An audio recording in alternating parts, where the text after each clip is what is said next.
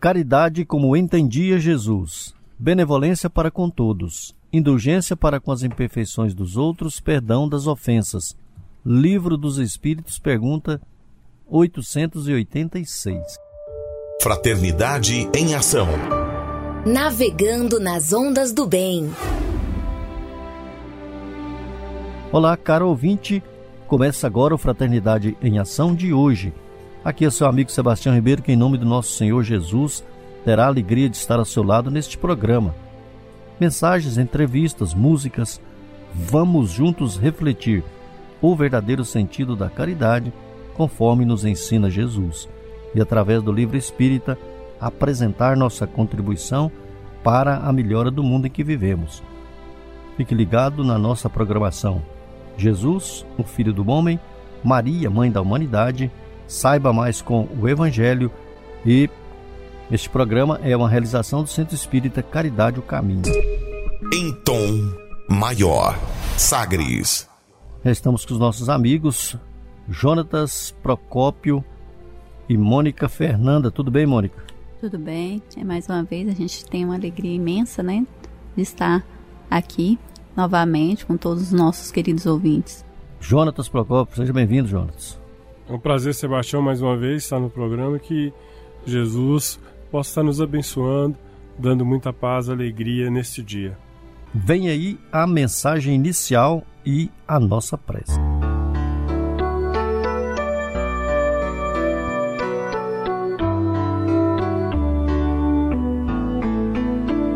Divina Fé, página de Chico Xavier, ditada pelo Espírito Emmanuel. Livro Confia e Segue, lição número 8, página 37. Vejamos como se comportava Jesus no trato da fé que lhe abrasava o coração, a fim de que não nos falte entendimento do cultivo da sublime virtude anjo entre anjos, não desdenha descer ao convívio dos homens, mas para parecer-lhes a brutalidade do que para engalanar-se de pranto com os louros da simpatia e da compreensão que lhe pudessem ofertar. E entre os homens, ninguém lhe surpreende o mínimo gesto de intolerância à frente dos problemas que se lhe impõe a bandeira da redenção não exige que os outros adotem a cartilha da confiança. Não perde tempo em controvérsias acerca da essência e atributos da natureza de Deus. Não se converte em suposto advogado do Criador para maldizer ou ferir as criaturas enrijecidas na delinquência. Não indaga quanto à convicção religiosa daqueles que lhe pedem assistência e consolo. Não preceitua condições deste ou daquele teor em matéria de crença para que se administre à luz do Evangelho. Não se arbora em profeta da destruição e do pessimismo, conjugando revelação e perturbação, conhecimento e terror no ânimo dos ouvintes não solicita vantagens particulares, auxiliando sempre sem cogitar de auxílio a si mesmo. Não promove ligações com os príncipes e sacerdotes do mundo para prestigiar os princípios de amor dos quais se tornara intérprete. Não recusa sofrer agravos e insultos, calúnia e prisão por parte daqueles a quem confiar o tesouro das esperanças mais puras, a pretexto de garantir-se na posição de medianeiro celeste. E por último, não recorre nem mesmo à proteção da justiça humana para exonerar-se da cruz em que desfalece entre a serenidade e o perdão em plenitude de obediência. Observemos a fé em Jesus e a fé em nós, a fim de exercitarmos em nossas necessidades de evolução o esquecimento de nossos obscuros caprichos e a aceitação da sábia vontade do nosso Pai. Querido Jesus, que a vossa paz, que o vosso amor permaneça em nossos corações. Graça te damos, Senhor, por esse dia por essa hora. Queremos pedir, mestre amigo, que o Senhor seja abençoando a cada casa, Senhor, que vamos estar presente. Abençoe toda essa equipe, Senhor, que tem levado esse programa, Senhor, ao ar. Abençoe todos aqueles que nos ajudam indistintamente. Graça te damos, Jesus, por tudo que o Senhor tem nos concedido. Abençoe-nos, hoje e sempre, que assim seja. Sagres. Dicas para reforma íntima.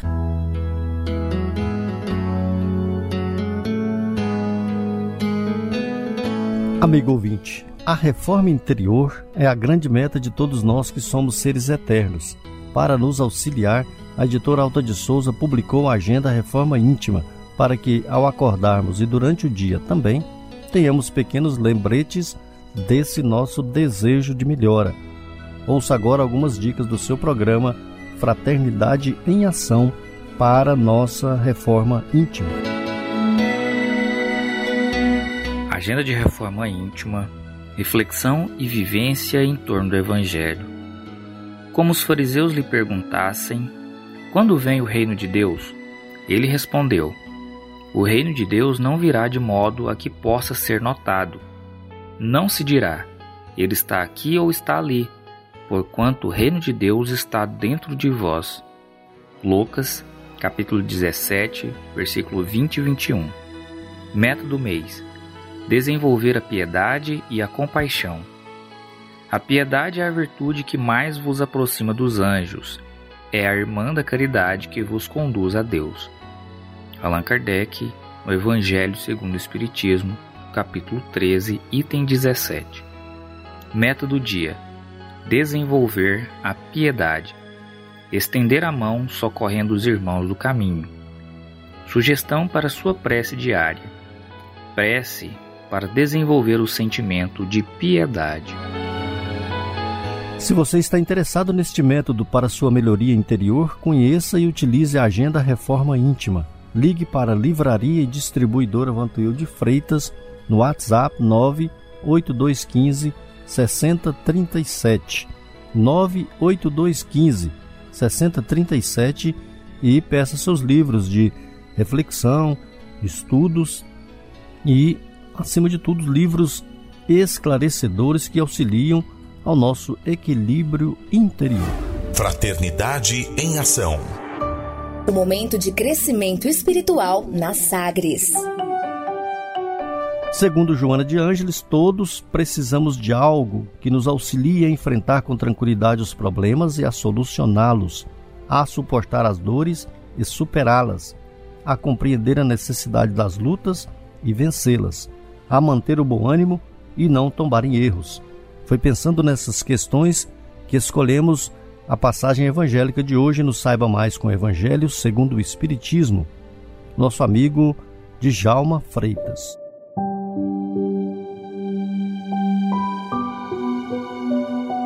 Olá, amigos e amigas.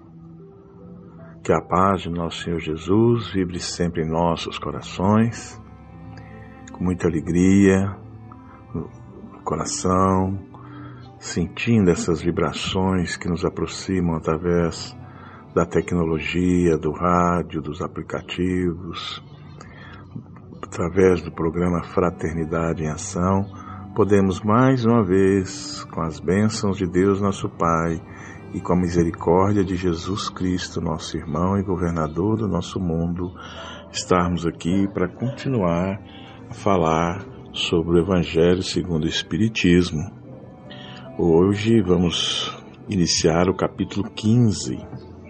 Fora da caridade não há salvação. E, e vamos falar do item 1, 2 e 3. E que o subtítulo é O que é preciso para ser salvo, parábola do bom samaritano. Quanta graça, quanta beleza. Vamos iniciar pela explanação de Kardec, que é no item 3, depois aí no item 1, que é essa passagem linda de Jesus, né, diz como é, ajudar, praticar caridade material e espiritual. Depois vem com a parábola do samaritano. Mas Kardec inicia assim, no item 3. Toda a moral de Jesus se resume na caridade e na humildade, isto é, nas duas virtudes contrárias ao egoísmo e ao orgulho. Olha, pessoal, se prestarmos bem atenção, todo, todas as passagens evangélicas, em sua maioria, Jesus está sempre reportando os ensinamentos morais, onde a palavra caridade, humildade, são virtudes características basilares do amor crístico. Humildade quer dizer respeito, entendimento, saber recuar nos momentos exatos. Caridade é palavra que significa o amor. E com isso Jesus fala tanto nessa caridade e na humildade que Kardec dedicou esse capítulo 15, Fora da Caridade Não Há Salvação, em alguns, alguns trechos, algumas parábolas de Jesus. Então nós temos que entender que for, realmente fora da caridade não há salvação, fora da compreensão do amor de Jesus. Mas se não vejamos, caridade é essas vezes que a gente pratica, como lá na frente Kardec vai falar, materialmente, é uma caridade mais fácil em certos aspectos, porque mais na frente a gente vai falar sobre o óbolo da viúva. Ah, mas que a gente deve entender como caridade é a busca, é a conquista que o espírito tem que ter para despertar nele, nós quanto espíritos eternos, a virtude a virtude do amor, a virtude, a virtude da tolerância. E hoje, nos momentos em que estamos vivendo, como está difícil as pessoas serem mais tolerantes, as pessoas serem mais colaborativas, as pessoas serem mais participativas do problema, da preocupação, como Chico Xavier fez, como Francisco de Assis fez e tantos outros enviados, Maria Teresa d'Ávila, tantos exemplos de caridade. A caridade que Paulo, desculpa, que João e Pedro em Atos dos Apóstolos, no capítulo 3, se não me engano, quando saindo do templo, um aleijado pediu para ele moedas, e a resposta dele: Eu não tenho ouro e nem prata, mas o que eu tenho eu te dou. Em nome de nosso Senhor Jesus Cristo, levanta e anda. É, uma, é isso que a caridade, quando a gente diz material, através do amor que os dois apóstolos do Cristo conquistaram através de experiências, ações. É, nada vem de graça no nosso mundo e para nós. E onde eu devo começar a verdadeira caridade? Jesus dá alguns exemplos quando diz que é, Vinde vós, benditos meu Pai, que possui o reino de, de Deus que foi preparado desde o início do mundo. Porque eu tive fome e me deste de comer, tive sede e me deste de beber, tive necessidade de, de alojamento e me alojaste, estive nu e me vestiste, estive doente e me visitaste, estive na prisão e vieste me ver. Então, esse é um dos exemplos de como é que eu posso fazer isso? A resposta de Jesus é claro: quando fizer a um dos menores, a um dos pequeninos, você está fazendo essa caridade, está fazendo, está abrindo o seu caminho para o reino dos céus. E essa oportunidade nós temos em nossa vida, em nossos dias, diariamente. E outra parte, como começar a verdadeira caridade, é quando ele dá o exemplo do bom samaritano. Né? da, da descida que o homem descia e foram pegos pelos ladrões. E aí o fariseu pergunta como é que eu posso ser caridoso. E Jesus vai explanar na sua, pelo seu entendimento. Mas às vezes nós não conseguimos ainda acudir um, um, doente na estrada, às vezes não conseguimos matar a sede de alguém na rua, às vezes ainda não conseguimos adentrar a um presídio. É natural e é normal. Mas a verdadeira caridade, meus irmãos e minhas irmãs, ela pode ser sim começada em nosso lar. Pois esse lugar é o templo mais sagrado. Então, adianta a gente tentar ser bom lá fora se ainda não somos bons, compreensivos e tolerantes dentro de nossa casa. Lá fora, às vezes, mostramos fisicamente uma casca de caridoso, e dentro dos nossos lares somos verdadeiros carrascos, indiferente à dor do companheiro, da companheira, do filho, da filha, do pai, da mãe. Então, é uma reflexão para nós. O exemplo que Jesus dá, muitas vezes não conseguem. Ir na prisão, é, curar e levar para um hotel um, um caído na estrada. Mas dentro do lar somos obrigados a praticar a lei de caridade. É o nosso início. E como diz Kardec, toda a moral de Jesus se resume na caridade e na humildade, quer dizer, nas duas verdades, virtudes contrárias ao, ao, ao egoísmo e ao orgulho. Pensamos nisso e vamos tratar mais, cuidar mais, tratar do nosso orgulho, do nosso egoísmo. Que a paz de nosso Senhor Jesus vibre em nossos corações. Que assim seja.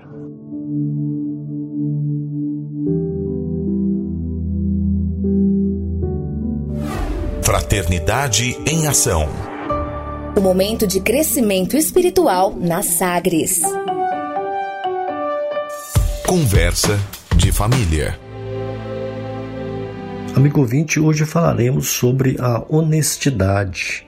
Qual a visão da doutrina espírita sobre esse tema, a honestidade? Nós, como temos usado a nossa honestidade? Qual o pensamento e a visão dos nossos amigos Ednamar Lopes, do Centro Espírita Caridade o Caminho, e José Antônio, do Centro Espírita Eurípides de Senador Canedo, que trarão aí a visão de suas pesquisas para a nossa reflexão. Nosso tema de hoje fala sobre a questão da honestidade. Quando falamos em honestidade, lembramos daquela passagem do dever do Evangelho segundo o Espiritismo, no capítulo 17, quando o Espírito Lázaro nos concita a observar sobre essa questão tão importante que é a importância de cumprirmos com o dever moral, o dever moral perante nós mesmos e o dever moral perante o próximo. E a honestidade, ela envolve uma série de características na vida da pessoa. Não é só a questão da honestidade perante o dinheiro, mas é perante os compromissos assumidos, perante a vida de um modo geral, perante os compromissos assumidos afetivamente com os outros.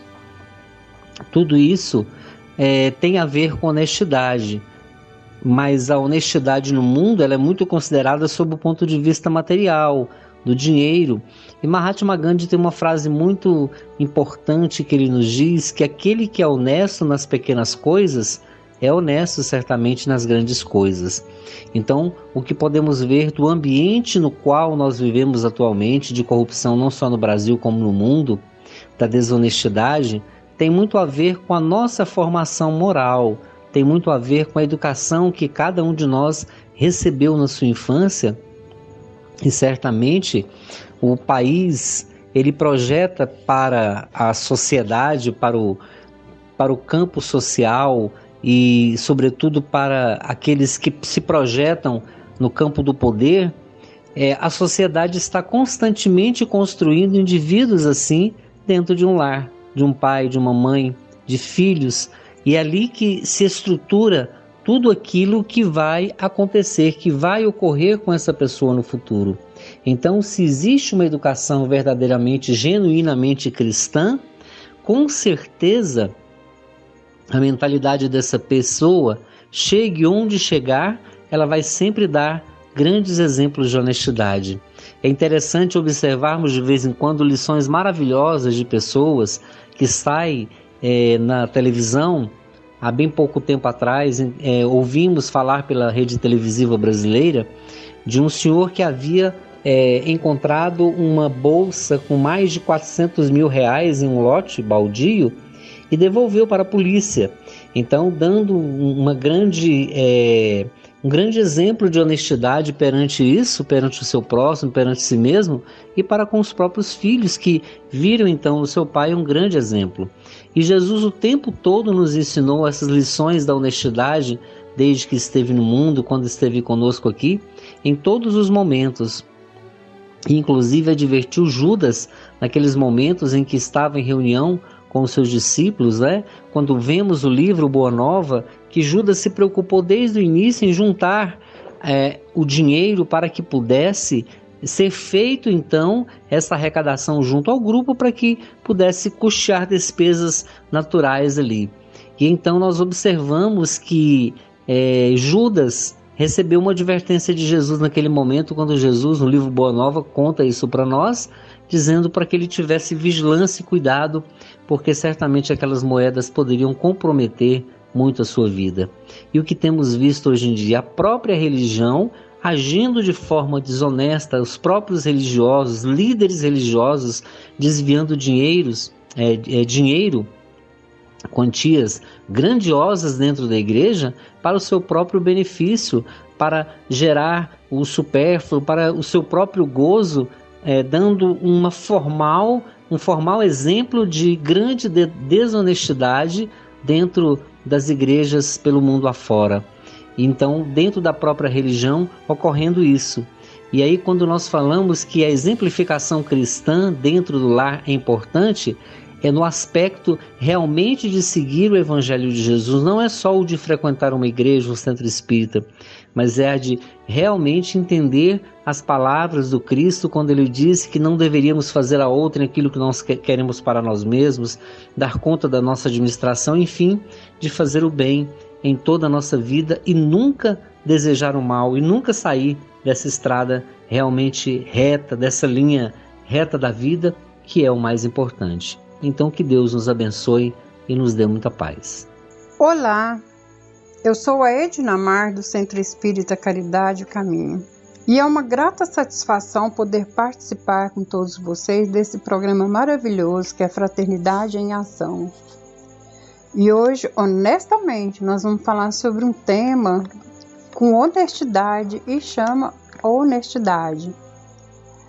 A honestidade, ela não é uma virtude, e sim um conjunto delas que vamos adquirindo paulatinamente ao longo de nossa caminhada de maneira individual e progressiva. E o maior entrave da conquista da honestidade é o orgulho e o egoísmo. A pessoa honesta é perfeita? Não. Ela tem características de pessoa honesta, bom caráter, de quem age seguindo as normas éticas e morais e sociais aceitas. Tem decência, pureza, compromisso e várias outras virtudes.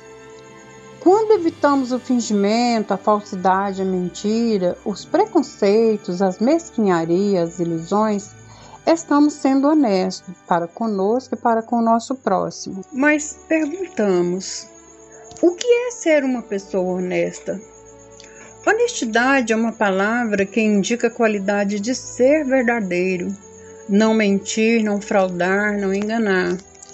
Quando a etimologia, a palavra Quanto à etimologia, a palavra honestidade tem origem no latim onus, que remete para dignidade e honra. A honestidade é uma virtude preciosa. Pessoa honesta é feliz, respeitada e admirada. Ser honesto significa se comportar ou agir de acordo com os preceitos éticos sociais aceitos. Que segue esses preceitos, que possui ou demonstra dignidade, bom caráter, honradez, que age com seriedade e consciência, é uma pessoa conscienciosa.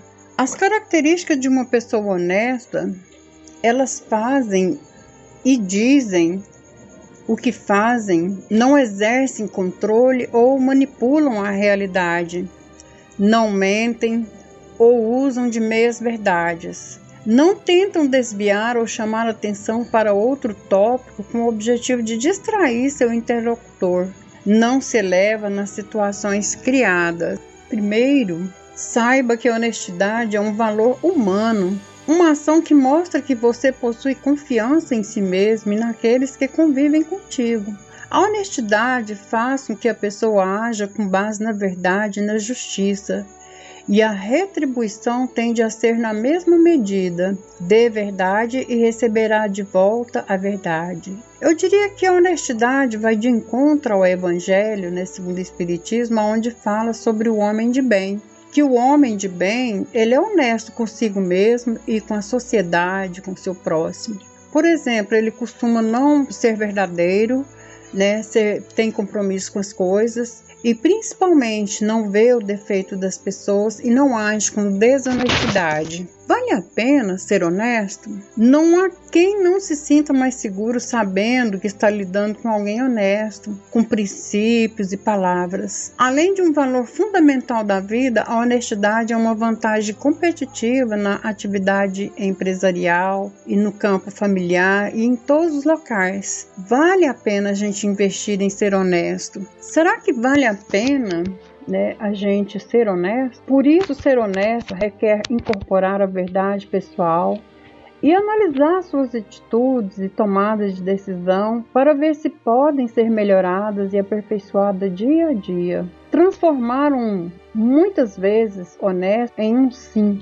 Sou honesto sempre. É um processo de conscientização e empoderamento da sua alma. E como trabalhar o valor da honestidade, né? Porque a honestidade, ela atrai honestidade. Assim, a primeira coisa que os pais e educadores devem fazer é ensinar esses valores com o exemplo. É fazer o que se pode e, o, e não o que não se pode. É fazer o que se diz e não dizer e prometer algo que não poderá cumprir. Saibamos seguir os ensinamentos de Jesus, ou seja, vivenciar os seus ensinamentos, que ele mostrou para a humanidade que a honestidade é tudo, que ela gera saúde, gera felicidade, gera bons exemplos e principalmente a caridade. Fiquem com Deus a todos vocês. Fraternidade em Ação. Ondas de Amor à luz da doutrina espírita. Tem criança no ar. Bom dia, ouvintes da, do, programa, do programa Fraternidade em Ação. Eu sou a Paola e hoje eu vou falar sobre Jesus. Ele é um espírito do bem que ajuda todo que ajuda todas as pessoas e ele nos mandou aqui para a gente aprender muitas coisas e ele, e ele fala sobre Deus. Jesus, o Filho do Homem.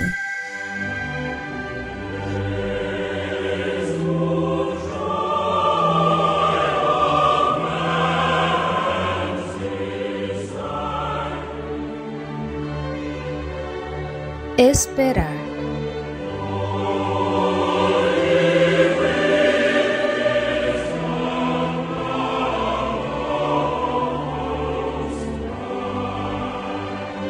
Natanael, ao sentir o gesto do Senhor, abre a reunião com uma sentida súplica. Mateus levanta-se, talvez como cobrador, porque queria cobrar de Jesus uma explicação o que significava no seu estado atual esperar e fala com desembaraço: Senhor, queria que aceitasse esta oportunidade de instruir-me acerca da palavra que muito ouço nas minhas caminhadas, principalmente espirituais. O que significa esperar? Jesus virando um pouco o corpo para ficar frente a frente com o discípulo, contempla-o com graça e responde com benevolência. Mateus. A palavra é fácil de pronunciar. Esperar. Todavia, traz consigo conceitos altamente significativos. Quem sabe esperar, Mateus, cria condições para melhor servir e ser servido.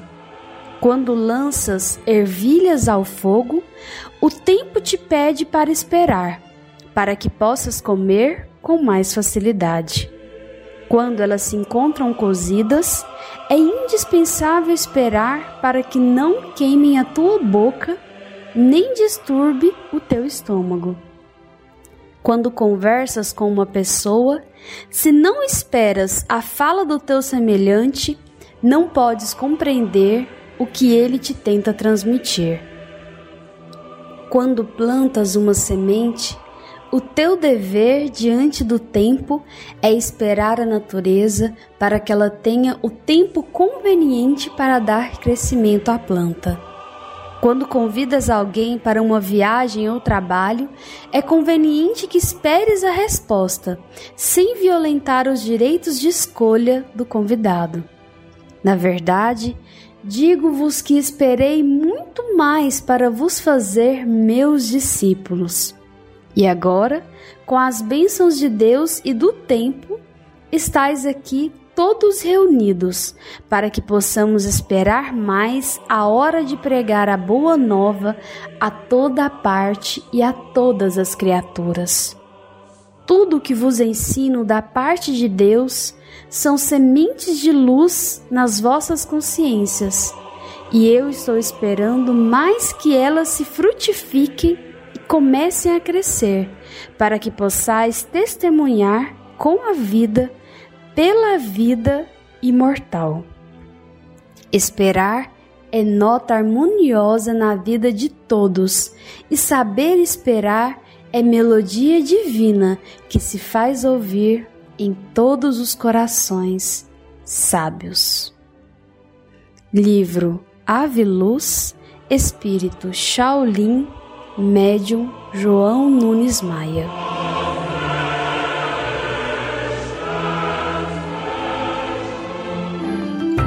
Momento musical.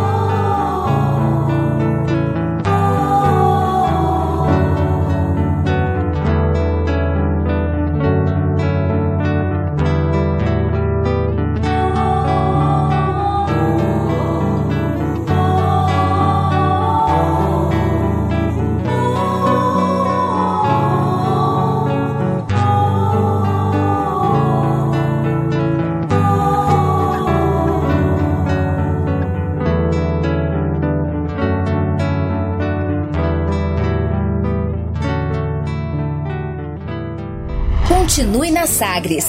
Daqui a pouco tem mais. Fraternidade em Ação.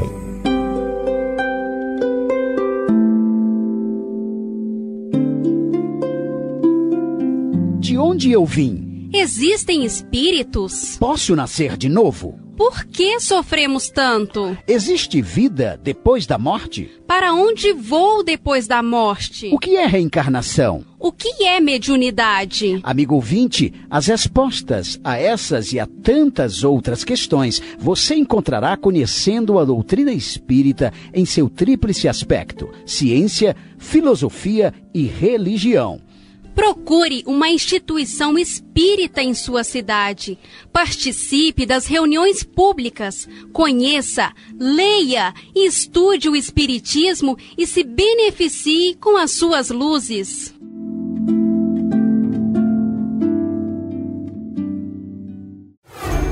De volta com mais. Fraternidade em Ação. O seu momento de crescimento espiritual na Sagres. Falando aos jovens. Meu nome é João Vitor, eu falo de Goiânia, do Centro Espírita Caridade o Caminho. E hoje eu venho trazer mais um caso do livro Falando aos Jovens, do espírito Luiz Sérgio, médium Elsa Cândida Ferreira. Formação profissional. Alô garotada recém-chegada das férias. Muita curtição, muita azaração e muita coisa para contar pra galera? Um diz: Peguei algumas gatinhas, outro completa. Fui mais longe e dei início a um namoro sério. Um terceiro confessa meio deprimido. Aproveitei o tempo para procurar um emprego e descobri que preciso me preparar melhor. Constatamos que falta um algo mais na formação do jovem brasileiro. Já me disseram que tenho tirada de sociólogo, mas a verdade é visível aos olhos de todos está aí para quem quiser enxergar. A sociedade evolui muito rapidamente e a formação profissional não pode continuar defasada, sob o risco de deixar a moçada fora da competição na hora de ser analisado o currículo. Uma tomada de, de posição compete às autoridades, mas a família sempre pode colaborar sentando-se à mesa e analisando as possibilidades e dificuldades que se apresentem conversa franca entre pais e filhos nunca ficarão fora de moda e será sempre um instrumento eficaz para se chegar a um consenso sobre o futuro da rapaziada, das moçoilas também. Os melhores orientadores estão dentro de casa, convivendo lado a lado, anos e anos a fio. Influências externas ao lar podem ser úteis ou prejudiciais carecendo passar por uma análise criteriosa feita pelos pais ou responsáveis. Nem tudo o que se pode fazer é bom que se faça. Há muitas escolhas que ferem a ética e o bom senso, preparando o terreno para que se colham, posteriormente, profundos dissabores e desencantos. Fiquem alerta quando a oferta for demasiadamente generosa quando falar em salário altíssimo e pouco esforço despendido. Vale mais começar por baixo, estudar muito e preparar-se criteriosamente para o desempenho profissional do que assistir à derrocada de um sonho dourado quando ele se transformar em pesadelo. Sejam felizes, queridos companheiros, com suas gatinhas e gatinhos, seus namorados e namoradas, seus estudos e sua formação para ingressar no exigente mundo de gente grande. Um grande abraço. Fraternidade em Ação. O momento de crescimento espiritual na Sagres. Conversa de família. Amigo 20, neste segundo bloco teremos os amigos da Concafras que trarão para nós aí mais um episódio do culto do Evangelho no lar, a realização de um culto do Evangelho no lar, a oração no seu lar. A Concafras, que é a confraternização das campanhas de fraternidade Alta de Souza. E não esqueça de colocar aí sua água para ser fluidificada no final do programa. Vamos acompanhar.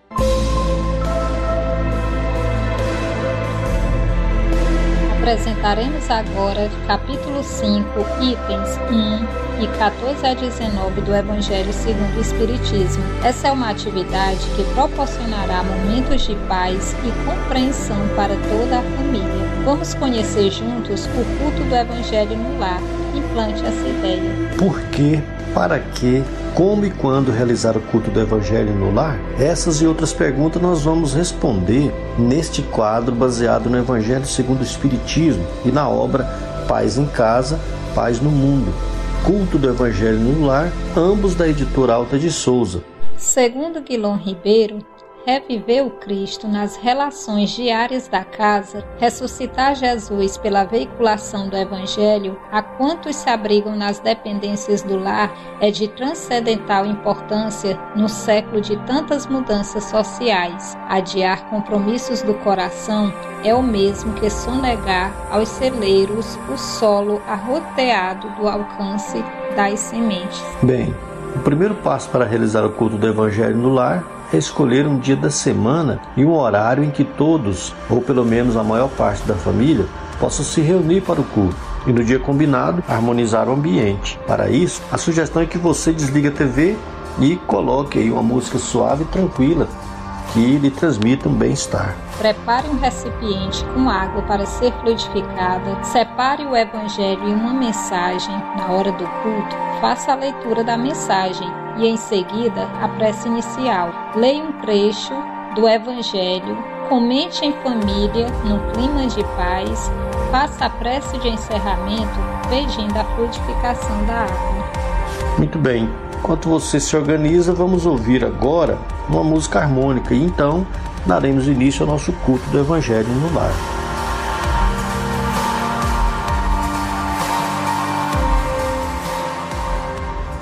O silêncio fala.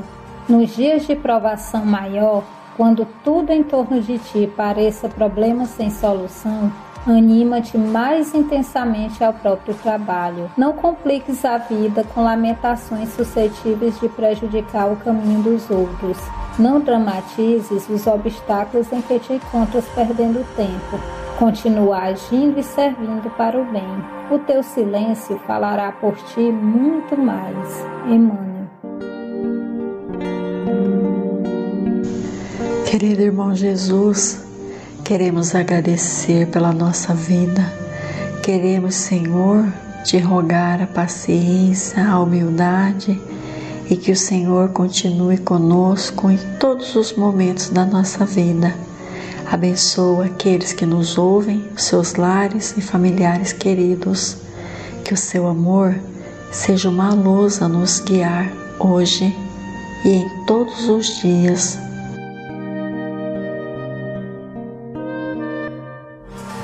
E agora, prosseguindo com o estudo de O Evangelho segundo o Espiritismo, capítulo 5, Bem-aventurados os aflitos, trataremos hoje dos itens 1 e 14 a 19, abordando o suicídio e a loucura. Vamos recordar o item 1. Bem-aventurados os que choram, pois que serão consolados. Bem-aventurados os famintos e os sequiosos de justiça, pois que serão saciados. Bem-aventurados os que sofrem perseguição pela justiça, pois que é deles o reino dos céus. Mateus, capítulo 5, versículos 4, 6 e 10. Pois bem, Júlio, segundo Allan Kardec, a calma e a resignação auridas da maneira de considerar a vida terrestre e da confiança no futuro dão ao espírito uma serenidade que é o melhor preservativo contra a loucura e o suicídio. Com efeito, é certo que a maioria dos casos de loucura se deve à comoção produzida pelas vicissitudes que o homem não tem a coragem de suportar. Ora, se encarando as coisas deste mundo da maneira porque o Espiritismo faz que ele as considere, o homem recebe com indiferença, mesmo com alegria, os revés e as decepções que o houveram desesperado noutras circunstâncias. Evidente se torna que essa força que o coloca acima dos acontecimentos lhe preserva de abalos a razão, os quais, se não fora isso, a conturbariam. Realmente, Sebastião, o mesmo ocorre com o suicídio, deixando de lado os que se dão em estado de embriaguez e de loucura, aos quais se podem chamar de inconscientes, É incontestável que tem ele sempre por causa um descontentamento, quaisquer que sejam os motivos particulares que lhe apontem. Ora, aquele que está certo de que só é desventurado por um dia e que melhores serão os dias que hão de vir, enche-se facilmente de paciência.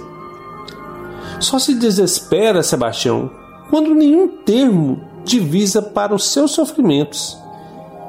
E que é a vida humana com relação à eternidade, senão bem menos que um dia? Pois é. Mas para o que não crê na eternidade e julga que com a vida tudo se acaba, se os infortúnios e as aflições o acabrunham, unicamente na morte vê uma solução para as suas amarguras. Nada esperando, acha muito natural, muito lógico, mesmo abreviando pela, pelo suicídio as suas misérias, querendo retirar todos os seus sofrimentos. E temos a certeza de que isso não é a solução. Mas é importante lembrar, Cleomar, que conforme Allan Kardec nos instruiu, a simples dúvida sobre o futuro, as ideias materialistas, são os maiores provocadores do suicídio. Elas ocasionam a covardia moral. E quando homens de ciência, apoiados na autoridade do seu saber, se esforçam por provar aos que os ouvem ou os leem que estes nada têm a esperar depois da morte, não estão estes homens da ciência de fato levando-os a deduzir que, se essas pessoas são realmente desgraçadas, coisa melhor não lhes resta senão se matarem, né? O que eles poderiam dizer para desviá-los dessa consequência? Que compensação os homens da ciência lhes poderiam oferecer? Que esperança eles poderiam lhe dar? Nenhuma, a não ser o nada. Daí se poderia concluir que, se o nada é o único remédio heróico, a única perspectiva, né, mais vale buscá-lo imediatamente e não mais tarde, para sofrer por menos tempo. Seria muito triste pensar dessa forma, não acha, Júlio? Exatamente. E dessa forma, Guilherme, Allan Kardec esclarece que a propagação das doutrinas materialistas é, pois, o veneno que inocula a ideia do suicídio na maioria dos que se suicidam. E os que se constituem apóstolos de semelhantes doutrinas assumem tremenda responsabilidade. Com o Espiritismo, tornada impossível a dúvida, muda o aspecto da vida. O crente sabe que a existência se prolonga indefinitivamente para lá do túmulo, mas em condições muito diversas, de onde a paciência e a resignação, que o afastam muito naturalmente do pensar no suicídio, estimula a coragem moral. E ainda segue aqui Allan Kardec. Júlio, ó, o Espiritismo ainda produz, sob esse aspecto, outro resultado igualmente positivo e talvez mais decisivo. Apresenta-nos os próprios suicidas a informar-nos da situação desgraçada em que se encontram e a provar que ninguém viola impunemente a lei de Deus. O espírita tem, assim, vários motivos a contrapor à ideia do suicídio. A certeza de uma vida futura, a certeza de que, abreviando seus dias, chega precisamente a resultado oposto ao que esperava que se liberta de um mal para incorrer no mal pior, mais longo e mais terrível. Que o suicídio é um obstáculo a que no outro mundo eles se reúnam os que foram objeto de suas afeições e aos quais esperavam encontrar. De onde a consequência de que o suicídio, só lhe trazendo decepções, é contrário aos seus próprios interesses. É muito interessante isso que você acabou de falar, viu, Sebastião? e considerável já é o número dos que têm sido, pelo Espiritismo, evitados de suicidar-se. Podendo daí concluir-se que, quando todos os homens forem espíritas, deixará de haver muitos suicídios conscientes, viu, Sebastião?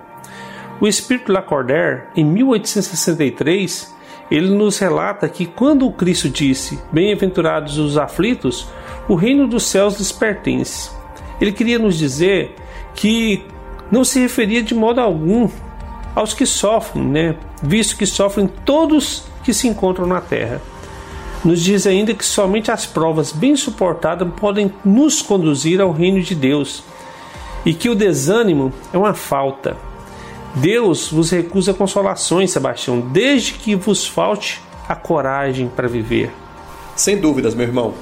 E olha, Cleomar, para fechar o nosso estudo de hoje, o espírito Lacordaire, no mesmo item, ele conclui que bem-aventurados os aflitos pode então traduzir-se assim: Bem-aventurados os que têm a ocasião de provar a sua fé, a sua firmeza, a sua perseverança e a sua submissão à vontade de Deus, porque terão centuplicada a alegria que lhes falta na terra, porque depois do labor virá o repouso.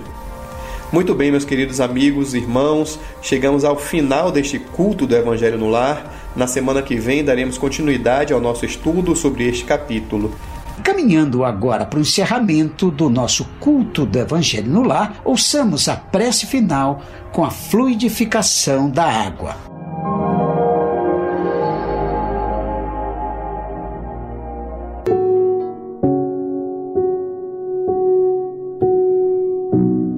Senhor Jesus, Divino amigo, estende as tuas mãos generosas, Senhor e transforma estas águas em remédio para os nossos males físicos e espirituais. Estende as vibrações de amor em benefício de meu lar, Jesus.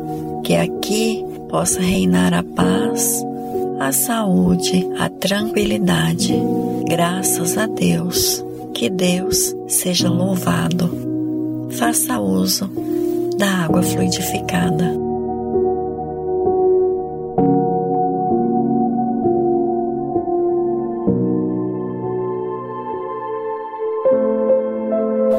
Se você quiser conhecer sobre a campanha mundial do Evangelho em casa, acesse globaljesus.net. Gostaríamos de agradecer a participação e as vibrações de todos, lembrando que na semana que vem estaremos aqui conversando sobre um novo trecho do Evangelho segundo o Espiritismo, no quadro Culto do Evangelho no Lar. Implante esta ideia. Até lá, amigos! Maria, Mãe da Humanidade.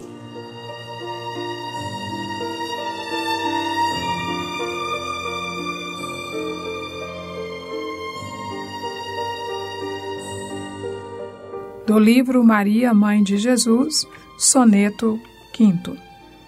Doce Mãe, Sereníssima Senhora, dos teus olhos velados de doçura, nasce fresca alvorada, que fulgura na infortunada sombra de quem chora. Quando o meu ser vagava em noite escura, nas angústias do, do abismo que apavora, estendestes-me os braços, vendo embora minhas chagas de treva e de loucura. Ante o regaço fúlgido consente, que minha fé se exalte embevecida, prosternada, ditosa, reverente. Recebe no dossel da graça e vida o louvor de teu filho penitente no clarão de minha alma convertida. Bocage. Fraternidade em Ação. O momento de crescimento espiritual na Sagres.